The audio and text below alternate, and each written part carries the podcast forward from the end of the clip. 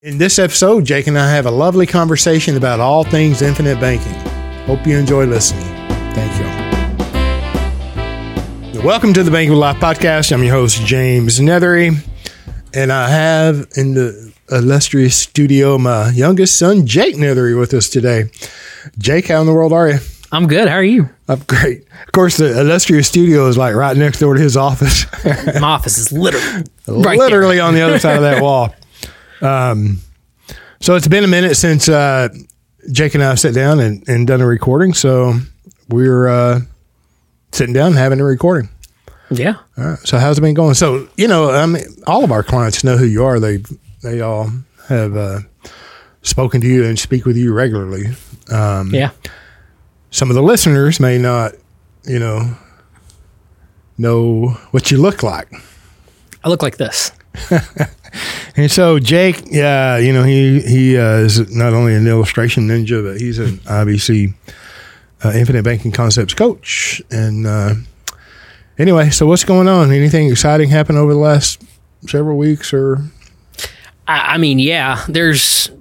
I, I, don't know what what I would say. Um, there's been a lot of good movement with our clients. Um, I, have seen like a lot has come in recently. So when when we're looking at like illustrations and things like that that I've seen, um, a lot of good things.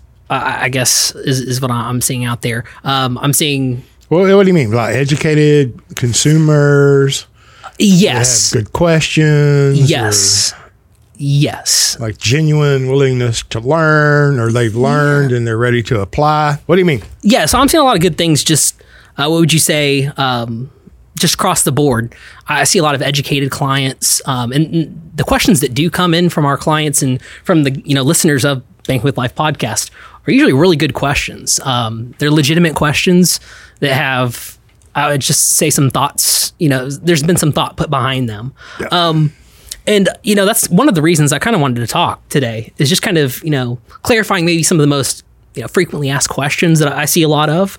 Um, one of the things I think would be really helpful for I guess you and I to talk about here today is probably that page fifty eight, just that you know bottom page know, fifty eight, becoming your own becoming banker. your own banker. Yeah, yeah, yeah. Uh, fifth sure. edition. So on that page, you're going to see it's the additional information or the additional interest page where Nelson's talking about what the actual additional interest is. Mm-hmm. And I feel like when it comes to the infinite banking concept, that may be um, a spot that there's not a lot of clarity from you know a lot of the other agents out there. Maybe they use that purposely to you know not clarify things. Yeah, and I, I don't know if they you know, do it on purpose or not, or I don't know why people do what they do.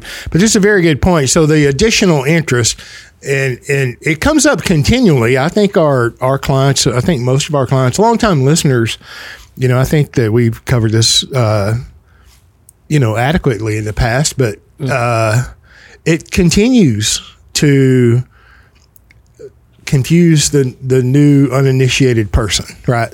Absolutely. And and so the additional interest that Nelson is pointing out on page 58, you want to quote it? Yeah. Uh, of course, always have my BYOB handy. So, specifically on that page, Nelson says, actually, this interest is not really interest. It is additional premium capital that has been paid into the policy that equals the interest that was being paid to the finance company. That is the reason it is adding to the cost basis of the policy. If you have trouble understanding this, go back to the grocery store on page 15. He says, if you don't understand, then contact me. So, you know, contact us. Uh, but, but, it, you know, it's. Nelson would have answered the phone, you know, when, when he was here, he did. Yeah. Um, so the additional interest, when we, it, it, I think it's important to, to uh, continually uh, bring that up and remember because in speech, even in speech when we're talking, well, my policy is getting better because I'm using it. Well, what does that mean? Right? Yeah, exactly. So the policies are not more efficient or they do not get better because you borrow against them. They get better because you pay quote unquote additional interest. So if I'm borrowing from the life insurance company at 5%, let's mm-hmm. say, and I'm paying off a credit card that was at, oh, I don't know, 28% interest if I'm going to be honest banker, I'm going to put that percentage differential between the five and the 28 to my policy. Yes. And so I'm calling it interest, right? That's what it was when you're paying it to the credit card company or whatever other third party lender. So if I'm honest banker, and I should be, then that additional interest, that additional 23%, I'm calling interest, we call interest on the deal, but it is premium to the life insurance company. In the form of a paid up additions rider more often than not as well. Absolutely. And a lot of people I've gotten this actually kind of recently too, and you know, some sometimes this is kind of basic for folks, but PUA, PUA, and paid up addition are the same thing. So a PUA is a paid up addition. So I I know that that's that's you know maybe basic for a lot of folks out there. And that's a rider. The paid up additions rider is a rider to a whole life policy. Yes. And then, too, uh, uh, let me say that it's premium to the life insurance company. We're calling it interest in our deal and being an honest banker and controlling that debt service, right? If we're paying them a certain amount of interest, we're going to put that same equivalent into our system. And your policy has to be designed to take it, or there's other methods to make sure and capture that interest. But we're calling it interest. It's premium to the life insurance company, but it is capital to your system. Yeah. Um, you know, and it's it's so simple. But um, also, page seventy, I believe Nelson mentions that as well on And- that additional interest. Yeah, and when you, when you really break down like the additional interest and we talk about PUAs, what does a PUA do for your policy? Paid up additions rider. Yeah, what does a paid up addition do for your policy? It increases the cash value, the death benefit, and doing so is also going to increase the dividends each and every year. Future that- dividends? All future Yeah, yeah. dividends will be increased. Uh, the paid up additions rider is very powerful to these policies. So I, I understand where there is confusion. So when somebody says, you know, I borrow, and if I'm properly doing the infinite banking concept, right? I'm borrowing, I'm repaying my loans, and then I'm ad- adding additional interest in the form of a paid up additions rider to my policy. What will happen to my policy? Well, if I'm being a good banker, I'm increasing the cash values, death benefit, and future dividends in every future year of my policy. That's pretty powerful, and and you know a visual would probably help on that. But you can prove that. Yeah. Um, then that kind of speaks to the uh, the actions of the owner of the policy are going to have a greater bearing on the results than even the life insurance company. It's whether somebody actually pays that additional PUA rider. And then I think I did a, I did a couple. I'm still working on a third. I did uh, two kind of solo episodes on the PUA, and I think really the first two were just clips of previous released episode content talking about PUA but there's there's a lot there. It's not it's not you don't have to like get really deep esoteric or be a life insurance expert. But the PUA, the paid up additions rider, uh, really was created, I believe, in the 70s. My best estimate is in the 70s. In conversation with individuals in the industry, as a place to receive the dividend. Oh, Right. I didn't know that. Yeah. And so this idea of unscheduled PUAs where you can pay a PUA premium, greater or lower, or a flexible PUA, uh, you know, the unscheduled PUA premium where you can pay a premium to the paid up additions. I mean, I think that came out in the 80s and it's very modified uh, compared to today. Yeah, not every company has that. Like, there's some very popular companies out there. Uh, most recently, I was looking at like you know State Farm and different riders they have. They don't really have a paid up additions rider. Uh, they have one for the dividend for to receive the dividend, but not like a separate paid up additions rider that you can use for your policy. Which to me, uh, that's. Uh, you you think that would be like oh, okay this is basic but you have to understand we're, we're doing something we're, doing banking right? With these policies. This, this is a little bit different than maybe how most companies think about their products right? They're thinking of things from a death benefit standpoint not necessarily a cash value standpoint. So the paid up additions rider is a great place to increase the cash value in a policy and it does increase the death benefit as well. But comparatively to the base premium or their term premium, the paid up additions rider doesn't buy any more like death benefit than you know any other rider or anything else else out there. In fact, it probably buys a little bit less than you know term it buys a lot less than term riders and buys less than the base as well.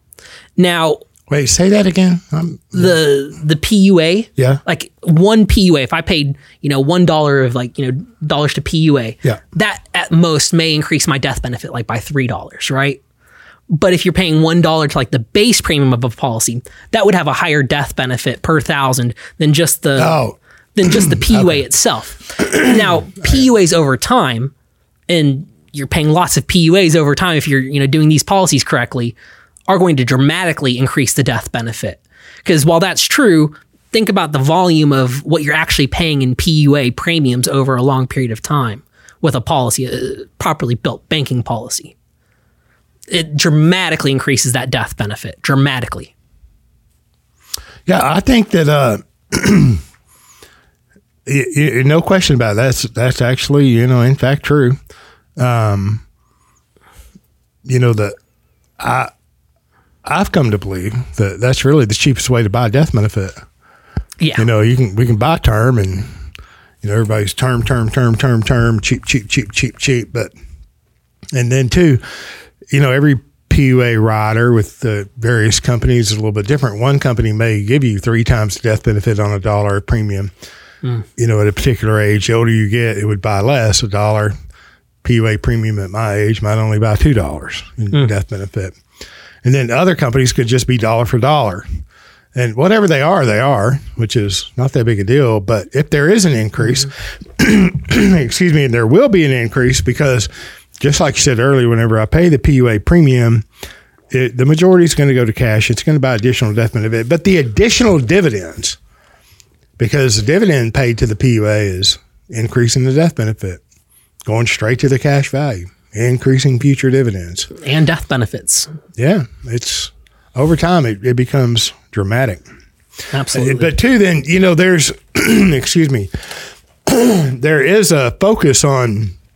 There seems to be, especially when someone is newly exposed to the infinite banking concept, becoming your own banker. You know, there seems to be a really heavy emphasis on having as much of the premium dollar go to the PUA as possible, and you know there should be a, a a healthy ratio, a healthy ratio for the policy to serve you well over your lifetime. Um, but it can also become unhealthy if you're trying to weight too much premium to the PUA. And you know i don't want to you know beat up what other people are doing out there in the big wide world but if i were to point out one thing that i see a lot of is that argument on the internet like you know what is the right base to pua ratio Yeah. and i know if you asked me if you asked you or if you asked ryan griggs or anybody really that knows what we're talking about and when it comes to the subject uh, it would it'll always be like it depends right it depends on the case it depends because you know Well, Jay, give me a straight answer. Give me a hard answer. I want to find out a, a definite answer. well But i mean I'm- if, and I'm just saying, but yeah, that, it, it always yeah often goes to that. What is the right ratio?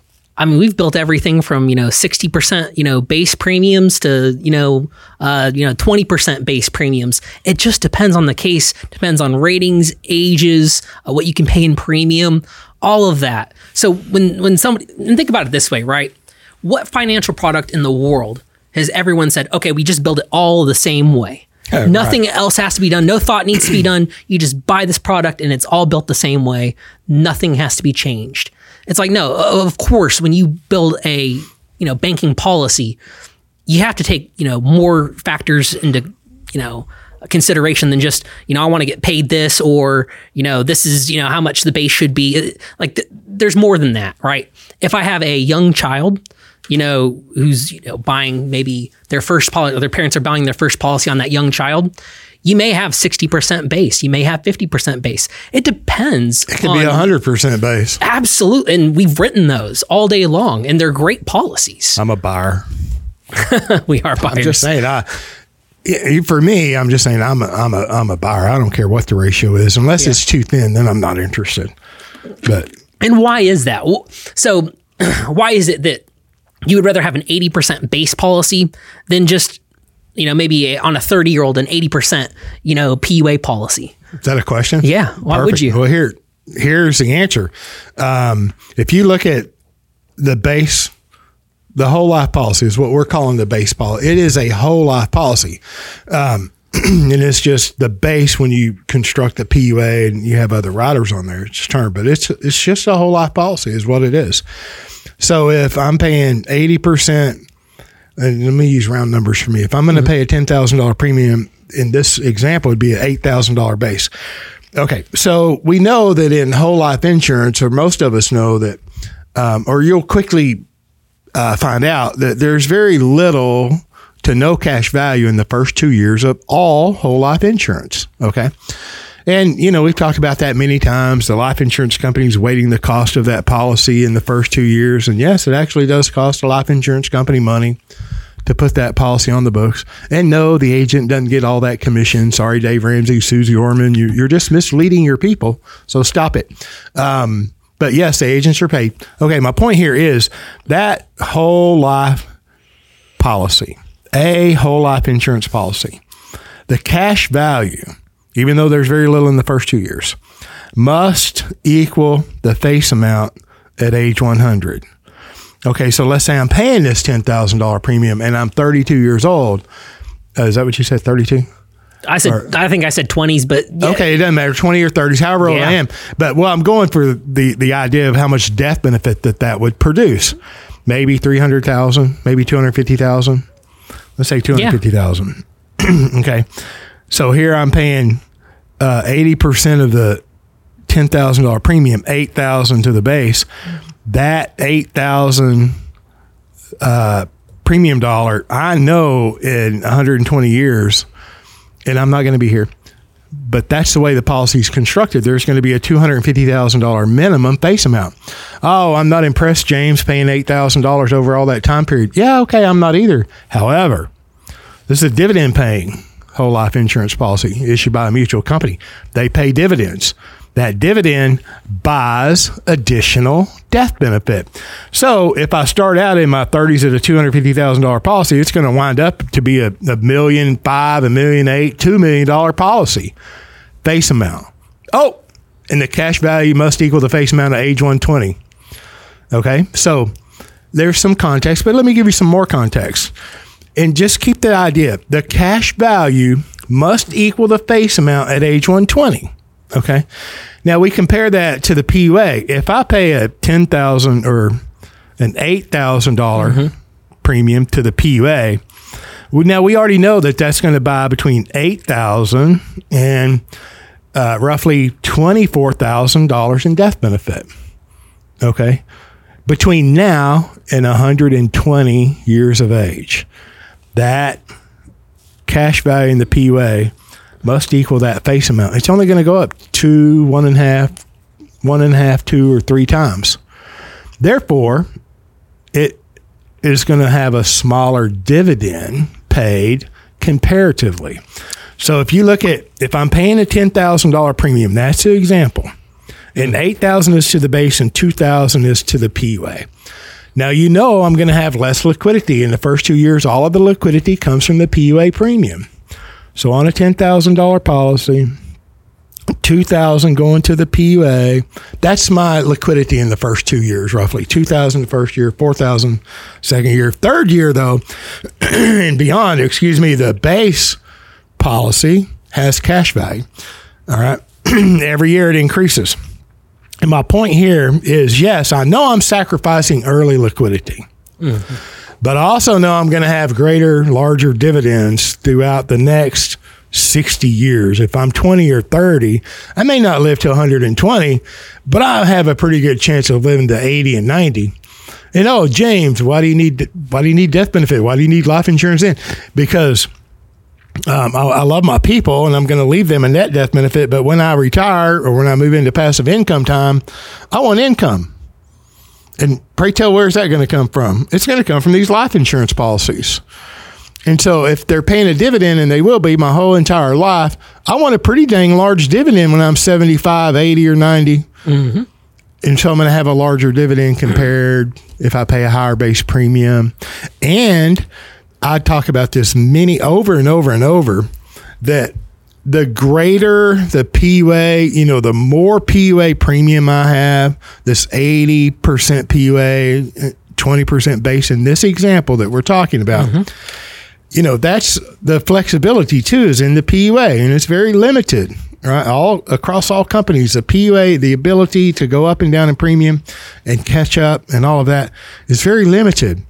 Uh, with with all the companies, I mean, some are a little bit better than others, but whenever I start exercising that ability to move up and down in premium, mm-hmm. and you know we're going to, the future is unknown. Mm-hmm. You know, I'm going to have to go up in premium or down in premium. I have I have done that. I've reduced my premiums to the minimum PUA premium and then raised it right back up. The more I do that, all right, the higher the probability of a MEC in the future. Mm. So it, it it decreases the stability.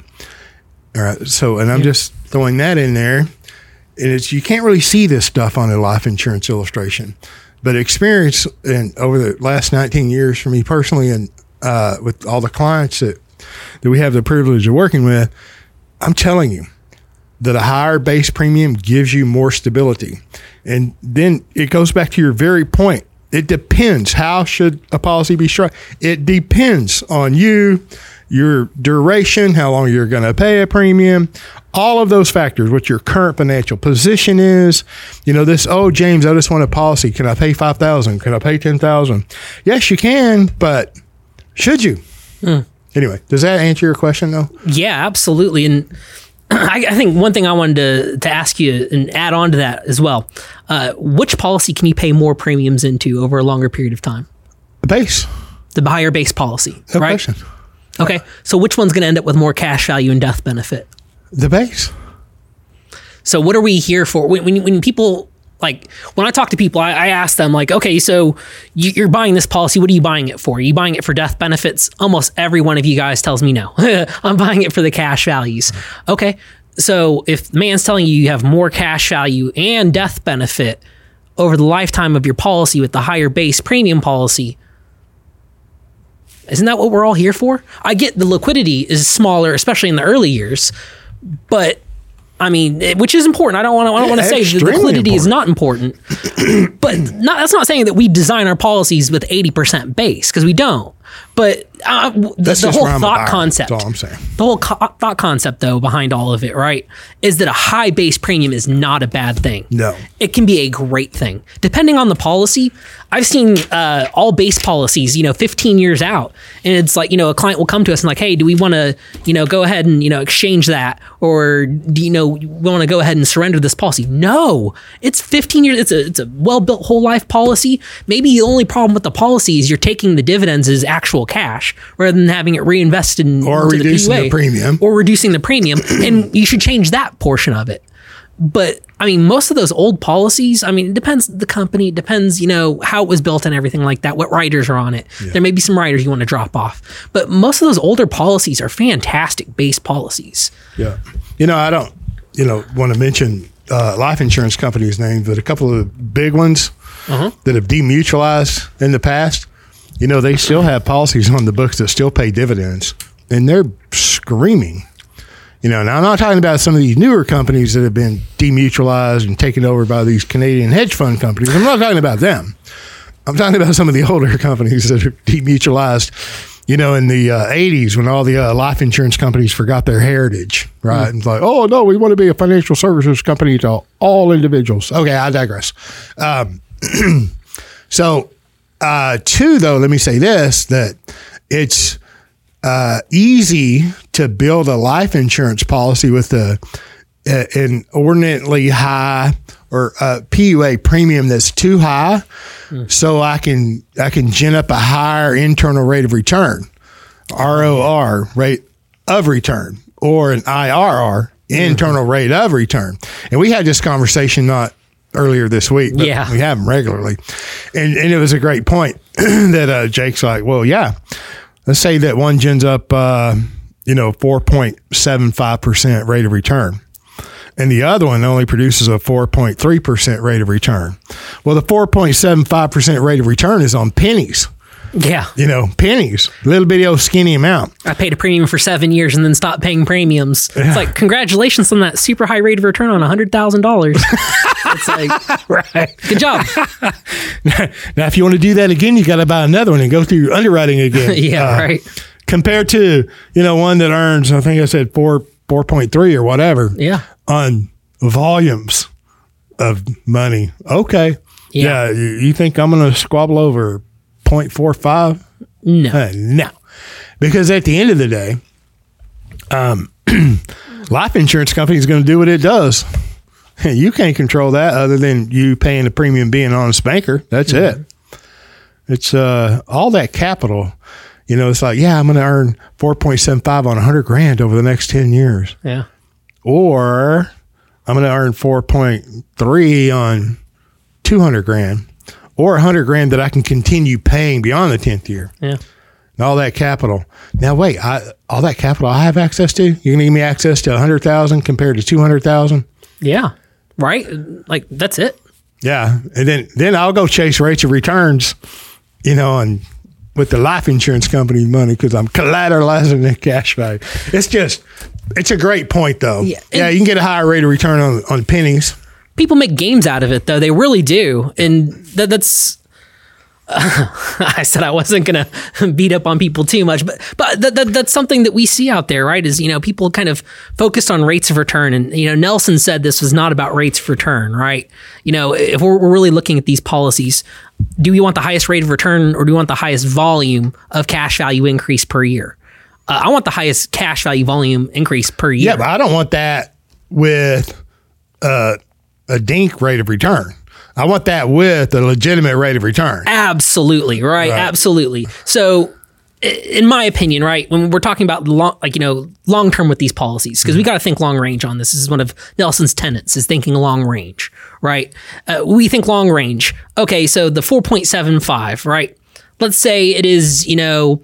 I, I'm not even bring policy ratios or anything like that into it, but let's just say you know policy A is the 4.75, but you know that 4.75 you're only paying premiums maybe let's let's even give them 20 years worth of paying premiums. Uh, right? Yeah, that, you're not gonna being be able to do that. generous because most of them are seven or 10 or 14 years at best. I'm being super generous, as, as my dad's point now. Very generous here. And let's say the the four point, you know, what was it, the 4.3 or what would Yeah, you say? 4.3 is The 4.3, you know, you could pay that premium for 40 years. Okay, so you take those two side by side. Now that 4.75, if you want to be able to pay that premium for 40 years, what do you have to do? Just like my dad said, you know, a few minutes ago, what do you got to do? You got to go buy another policy at that point in time to be able to continue paying that high premiums. What period of time are you entering into? Right? At that, uh, you start another policy over again.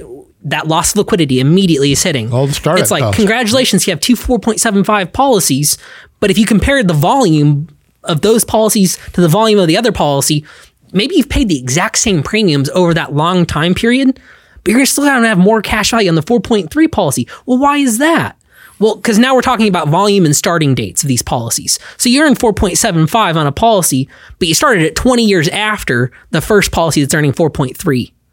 So when you're talking about total volume of cash value, like way out in the future, uh, you know, 40 years out in the future, uh, guess what? The 4.3 is going to look better, even if he's paid the same premiums. It's like starting policies over and over and over every seven years, every 10 years, every, you know, 15 years. That I don't care if the rate of return's higher on that. Uh, it's not going to look as good as a policy that's built properly and allows you to think long range and pay premiums long range. So you go back into that um, you know discussion about you know you know how big the base is or how big the base should be. It's like you know if you're talking to you know an advisor, you're talking to somebody from NNI, and they're you know showing you a policy where you can pay premiums for 40 years, and you're talking to somebody else who's showing you a policy that can pay premiums for seven years, and that person's like, well, look at the rate of return. Just understand that that's a game that they're playing. Like at the end of the day, they're just trying to get you to say yes and sign the contract Well, they get paid, and the uh, life insurance company gets paid and what two out of three ain't bad? Is, what, is that is that what the, the, the old adage goes? Yeah, but then too the consumer, the prospective client, you know, they get to feel a little bit better because now they don't have to look at forty years of you know illustrated premium, yeah. Not knowing that like if they're looking at one that's paid for seven years, the other that's forty years. And maybe not knowing or realizing or being told about the non forfeiture options of a life insurance policy. Hmm. I can make a policy a seven pay, a five pay, a 10 pay, a 15 pay, a 20 pay, a 25 pay, and I can make that permanent or I can make that temporary if I know what I'm doing, and we know what we're doing. Mm-hmm. So my point is that yeah, the the agent, the advisor gets paid. The consumer, the prospective client, he gets to breathe easy. I don't have to, you know, feel obligated to this 40 years of premium payments. Um, yeah, so, but there's absolutely a, a game being played, and I don't want to. I don't want to beat anybody up, but um, I'm talking about concepts. But I'll get a little personal here. You know, the person that wants to squabble over three bips or four and a half bips is the same individual that's paying 20% in interest, 14% on HELOCs, and not even practicing honest banking with their own debt. You know, because or or they're the real estate investor that has no money, the cheap real estate investor. And uh, listen, I don't I don't want to go off on. I'm talking about concepts. I'm really really getting to thinking. Yeah. Okay, and I, I love real estate. I love my real estate clients. I love I love every I just love peace and chicken grease here. That's right. Okay, but don't don't don't go paying all these third party lenders all kinds of money, abdicating your responsibility for of control in the banking function, and then squabble over a point or two, a, a tenth of a percent, a twentieth of a percent, because it doesn't work. And then the idea, you know, math is math is math. There's no question about that. And let me tell you, um, or let me encourage you, you're not going to outmath a life insurance company. you're not going to outmath Wall Street. Yeah. You're not going to do it. Anyway, so we kind of talked about that earlier this week, and I had said I. And I think you agreed with me. Maybe you want to expand on this a little bit more. But we were talking about, you know, why rate of return has become such a big thing in the financial industry, right? Uh, everyone uses rate of return. That's what they talk about. You know, IRR rate of return, wha- whatever they want to, you know, whatever rate of return they're wanting to talk about, right? Um, why is it is it is it such a big thing in that financial services industry? And I and I think we discussed and we had like kind of settled on it that it was the abdication of thought. You don't if you see the higher number here and you know your financial advisor's like, well, you can earn you know this here, this you know four point seven five here. You're only going to earn you know four point three over here. It's like you don't have to think anymore. yeah, It's like what's perfect. the risk? Like it's almost like it's Yeah. like a red herring. But what's the risk? You know, which is just in the conversation. I, no, I agree with you. It, it is.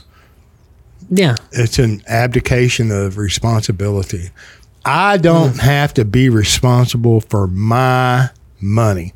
I don't have to be responsible. I mean, to the point where I have to educate myself. I've got to spend a little time reading. I've got to spend some time paying attention. And I may not want to, you know, I may want to read other stuff. Um, but abdicating your responsibility of taking control, of just being responsible of your own money, taking control of your own um, financial activities. I, I mean, I, I think that's part of it. yeah. I, and I, I Nelson he wrote a great chapter, and it's in the back of his second book. Um, and I, I agree. I think everybody should read that. It's uh, out of Egypt and on to Babylon, or out of Babylon into, out of Egypt and out of into Babylon. Um, and the whole thing is about you know uh, essentially f- slavery and humans and their constant need to enslave themselves to whatever it happens to be whether it's you know the financial services industry or the government or, which is kind of what Nelson was getting at right there um j- just drawing those parallels between you know what the people said you know the, the Israelites said they wanted a king because everyone else had a king so they got a king. Congratulations, you have a king. Uh, and, and then what? You know, you go into Egypt and you have your masters, and then you, it just, it's- a continuous cycle of abdicating that personal responsibility, of abdicating your thought and giving it to somebody with higher authority. And these people aren't any smarter than you are. Do you think Joe Biden's smarter than most of our listeners? No. Uh, if we talk about human intelligence, just as a spectrum, right? The smartest man and the dumbest man, there's not a huge gigantic difference there. Um, I, th- there is a difference. Don't get me, but if, if we think cosmically, right, on God scale, right, um, we're thinking on. I mean, I get it. they're both human. we're we're thinking on like you know omnipotent scale, right? You know, the smartest man and the dumbest man on the scale of omnipotence is absolute. There's almost no difference. Um, so so it just Ah, seems. it's a bit of a stretch for me. I mean, Okay. I've, I've seen some real dumb people, and but now I get it. I get my it. my I get question it. is who do you want controlling your life? The smartest man in the world dumbest man in the world doesn't even matter. Do you want anyone controlling your life? No. Do you trust other people to run your life the way you should run your life? No absolutely not. And that, I think that was Nelson's point in the book was in, you know out of Egypt and on to Babylon is just this this consistent abdication of responsibility and thought and you see that in the rate return arguments. You see that in almost every argument out there. It's just like, I don't need to think anymore. I need to abdicate that responsibility. And, and don't get me wrong, it's okay to trust an advisor or trust somebody to do something, you know, you don't have the time to do or you don't want to do. That can be okay. But you have to, what would you say, um, choose wisely. You, you can't choose haphazardly, and you shouldn't just choose the, the shiniest object out there, right? Uh, if, you're going to, you know, you know, take hold of your personal finances, which I think you should, you should do so with the infinite banking concept. Now, you need to partner with a smart advisor because you can't do that yourself. You just can't. Is, the average public person the public, you can't just go buy a policy, an IBC policy. That's not how that works. You got to go to the Nelson Nash Institute, uh, specifically to the practitioner finder. And I'll tell you, if you're watching some other person on YouTube that's a celebrity, you know, whatever, uh, influencer, I think is what they're called. Um, you're watching those people and they're talking about the infinite banking concept and you like them. And you're like, maybe I want to do business with this person. Do me a favor, go type their name into the practitioner finder uh, at the Nelson Nash Institute. Just go to Google, Nelson Nash Institute, pull up the homepage, go to the practitioner finder. It's one of the bars up there, and go type that person's name in there. If they're not there, they're not doing IBC. The infinite banking concept is specifically done through practitioners who are licensed and uh, uh, certified through the Nelson Nash Institute. So just do me that favor, because if they're not, they're, that was another thing I really wanted to talk about today, and I don't know if Wait, we wait. have Let me time. let me. Yeah, we have time. let me say that. You know, if you want a competent, educated uh, practitioner, just go to bankingwithlife.com or call my office 817-790-0405. No disparagement to the community of the Nelson Nash Institute. I dearly love them. I have a special place in my heart for them. Very active uh, with the Nelson Nash Institute. Been there uh, since day one, 2013. Um, however, it's like that's what we do all day long, daylight to dark, right here, 20 miles south of Fort Worth, Texas. Is we uh, help our clients and prospective clients become their own banker with the proper, thorough foundation and building of policies or a policy for our clients custom. It's like it's handmade. You know, every policy cannot look like every other policy. And and Jake's right. If you know, there's because we don't promote. You know, I don't. We don't put money behind uh, this podcast at all. Um, it's attraction rather than promotion. I'm a capitalist. I might. I might start start spending some ad revenue, tick some of those uh, people off on the internet that you know because you type in infinite banking or the Nelson Nash Institute and five advertisements come up before you get down to the authorized you know uh, Nelson Nash Institute and it's the infinite banking dot org that's where it is Yes. okay so or you could just go to bankwithlife.com push the button on the website that says become a client share a little information with us and we'll uh, meet you where you're at, no matter where you're at financially, a little, a lot, complex, complicated, simple, compound, doesn't matter. I'm talking about your finances. Uh, we can, we can, I'm just bold enough to say that we can improve your situation. All right. You're bold, but you're right. So, and that's So, an excellent plug, by the I way. didn't mean to throw you off, but well, if we're sending people somewhere, you might as well give them the shortcut to success. Absolutely. Right? Come to us. Yeah, no, absolutely. I, I want to talk to you guys. I really do. He's waiting by the phone. I'm waiting right now. Uh, Wait. Oh, here, here comes a call. I'm kidding. first caller. So Jake and I went a little long in this episode, so we cut it into two parts. We're going to end part one here, pick up where we left off in part two. Thanks for listening.